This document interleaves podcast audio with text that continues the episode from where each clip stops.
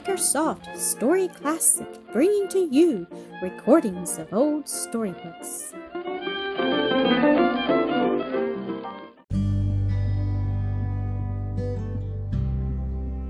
Mildred's Married Life.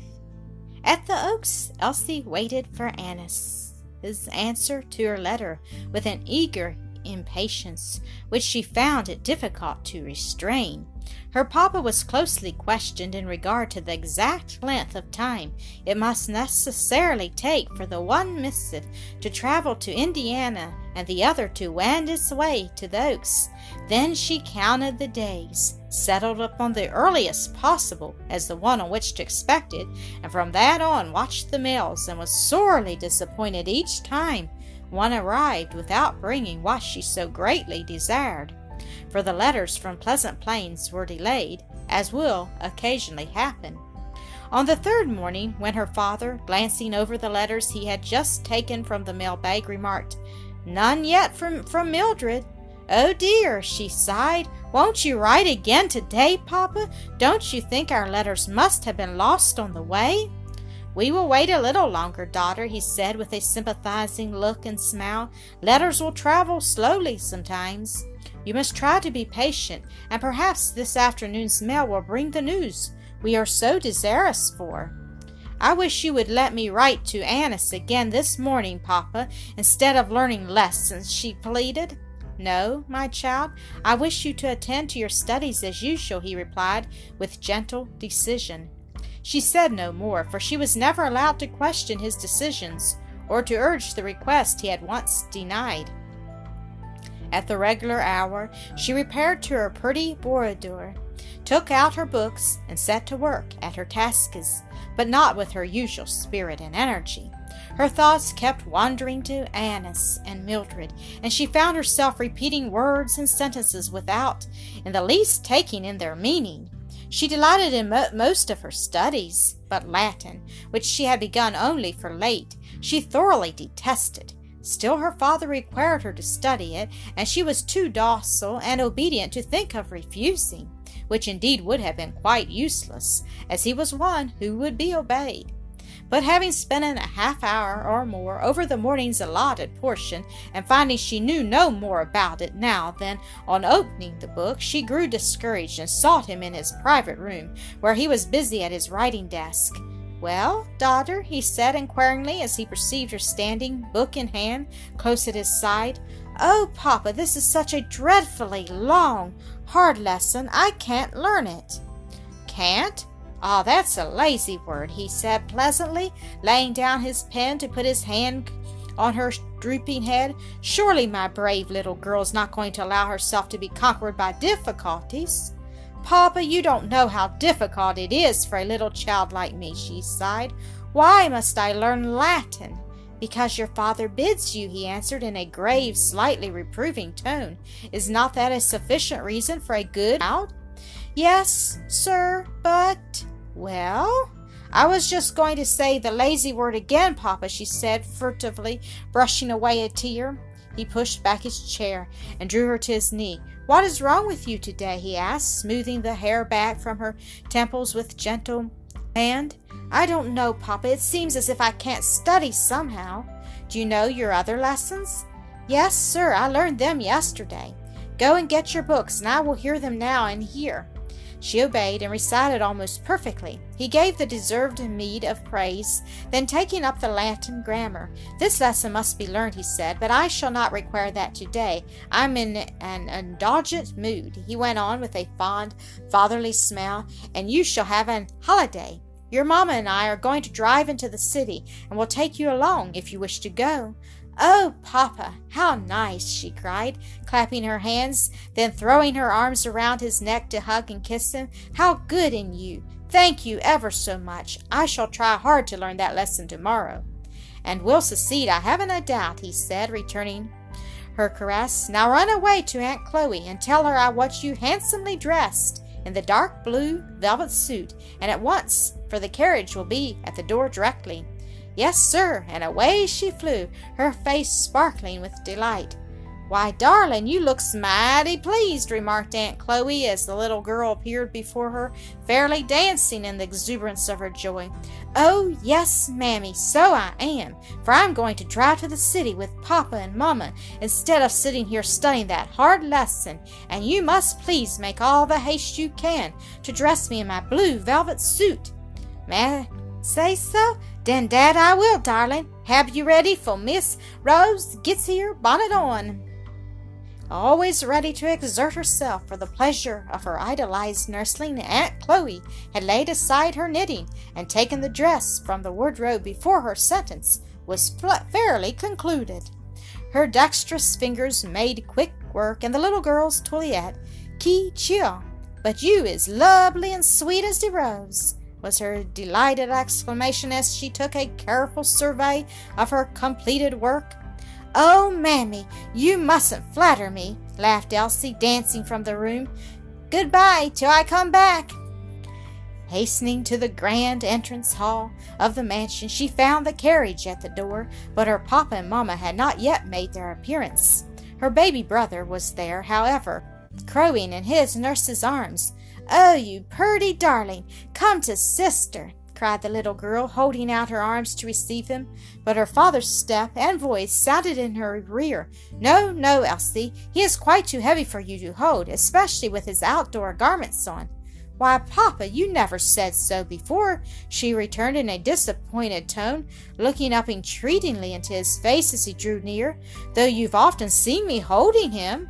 But he is growing heavier every day, daughter, and for your own sake I must forbid you to carry him. You may have him on your lap occasionally, for a little while at a time when you are seated, but never hold him when standing. Elsie sighed, then brightening. I was ready in season, Papa, she said. Yes, dearest, and I am altogether satisfied with your appearance. As you well may be, my dear, added Rose happily, joining them at that moment. Mr. Dinsmore handed her into the carriage, then Elsie followed them himself, and met taking the babe from his mammy, bade her get in also. I shall hold him for a while, he said. But if he begins to fret or cry, shall hand him over to you. The day was a glorious one in late October. The carriage was roomy, softly cushioned, and easy rolling, Dick was a skilful driver. The roads were in fine condition, and the little party were in high health and spirits. Elsie quite forgot her disappointment of the morning and was full of innocent mirth and gladness. Arrived in the city, they spent some hours in shopping, visiting in turn dry goods, book, and toy stores, and Elsie became the delighted possessor of several new books and a lovely doll to add to her already large family, all gifts from the fond, indulgent father, who seemed ready to give her everything that money could buy for which she showed the slightest desire. Nor was he less indulgent to his wife, but fortunately neither wife nor daughter was disposed to tax his generosity to any great extent. They drove to the post office last, and to Elsie's great delight found there a letter addressed to her papa from Mrs. Landreth, enclosing a few lines from Annis to herself, both accepting the invitation to the Oaks and mentioning the day set for the beginning of their journey. Mildred also told what route they would take and about how soon they expected to reach their destination if all went well by the way. These letters have been delayed, Mr. Dinsmore said when he had read his aloud to Rose and Elsie, and if our friends are not detained, we should have them with us day after tomorrow. Oh, oh, how nice! cried Elsie. Papa, must I say lessons the first day they're with us? There will not be another holiday for you until that troublesome Latin lesson has been properly disposed of, he answered gravely. If it isn't ready for you tomorrow, Papa, it shan't be for want of trying, Elsie said resolutely, though it cost an effort to refrain from again complaining that it was too long and hard for her to master. But she felt rewarded by the affectionate, approving smile her father bestowed upon her, and she said to herself, What a very naughty, ungrateful girl I should be not to try my very best when Papa has been so good and kind to me today. Yes, and is every day. I don't believe any other little girl ever had such a dear, good father. And with the thought she lifted her face to his with such a sweet, loving look as she sat opposite him in the carriage that he could not refrain from taking her in his arms. Rose watched them with a beaming countenance. It was a perpetual feast to her to behold their mutual affection. As they drew near home, they were overtaken by a gentleman on horseback. Mr. Dinsmore saluted him with great cordiality. Ah, Travilla, how are you today? Ah, well on? Quite well, thank you, Dinsmore, returned the cavalier, lifting his hat with a low bow first to Mrs. Dinsmore and then to Elsie. Just from the city? Yes, and glad we are reaching home in time to receive your call. Thank you. I was so fortunate as to meet with the entire success in the business you entrusted to me, Dinsmore, of which fact I think we shall presently have ocular demonstration.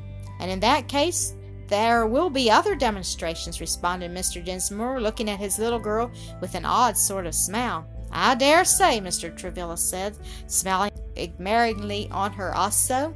They had turned in at the great gates and now swept rapidly and smoothly along the broad gravel drive that, winding about through the well kept grounds, finally brought them to the principal entrance to the mansion. The carriage stopped. The door was thrown open by a servant who stood there in waiting.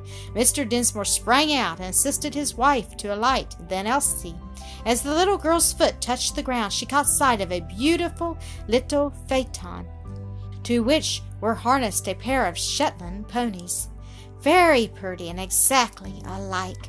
Oh, she exclaimed, we must have company. I wonder who it is with such a lovely turnout. No, Miss Elsie, Dar ain't no company in de house, put in the servant, her papa's man John. I kin o reckon dat grand turnout belongs here. Ain't dat so, Horace? Ya, ya. Elsie gave her father an eager, inquiring, half incredulous look. Yes, daughter, it is yours, he said, smiling fondly upon her.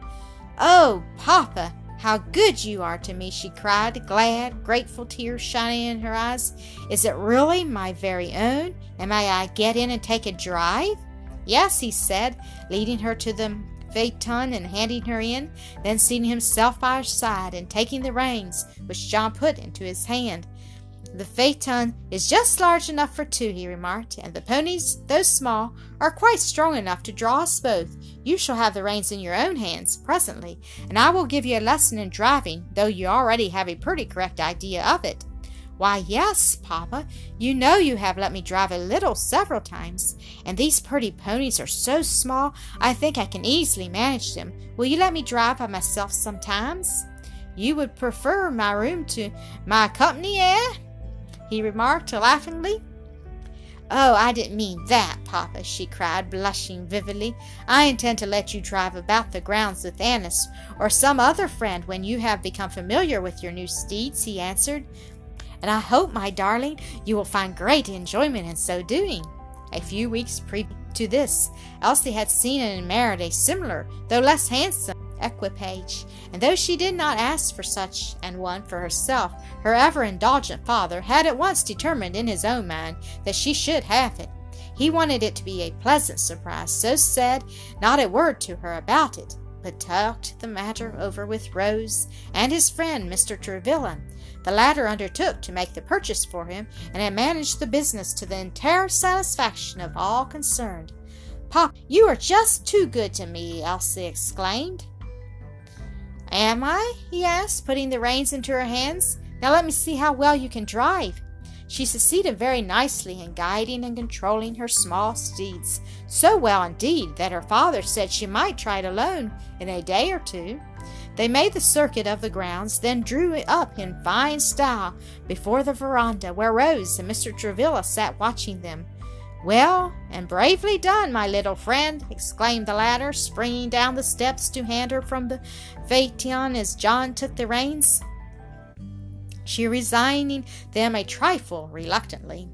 Oh, it's so nice, she cried. Please, Papa, mayn't I drive round once more? No, daughter, this is enough for today. Let Mr. Travilla lift you out. You must remember you have already had a long drive beside the fatigue of shopping. Mr. Dinsmore spoke kindly but with decision, and the little girl submitted without so much as a pout or a frown. A moment or two spent in petting and caressing the new ponies, her father and Mr. Travilla looking on and listening with pleasure and amusement, and she ran happily into the house eager to show her friend the books and toys just brought from the city. He was a frequent visitor at the Oaks, made much of Elsie, and always showed as keen an interest in her childish pleasures as Mr. Dinsmore himself. Isn't she a beauty, Mr. Travilla? Elsie asked, exhibiting the doll. That she is. She will be your favorite child, I presume. No, sir, she will be valued very highly as Papa's gift, but she can never be so dear as Rose. Rose? Which is she? My very largest dolly, the first that Papa ever gave me. She's been with me through so many happy times and sad times that I love her better than I can ever love another. Ah, he said with sudden gravity, for her words carried him back to a time that had been very sad indeed to her and all who loved her. Mr. Travilla, may I name this one Violet for your mother? she asked. Certainly, my dear. My mother will feel complimented, no doubt, he said, with a twinkle of fun in his eye.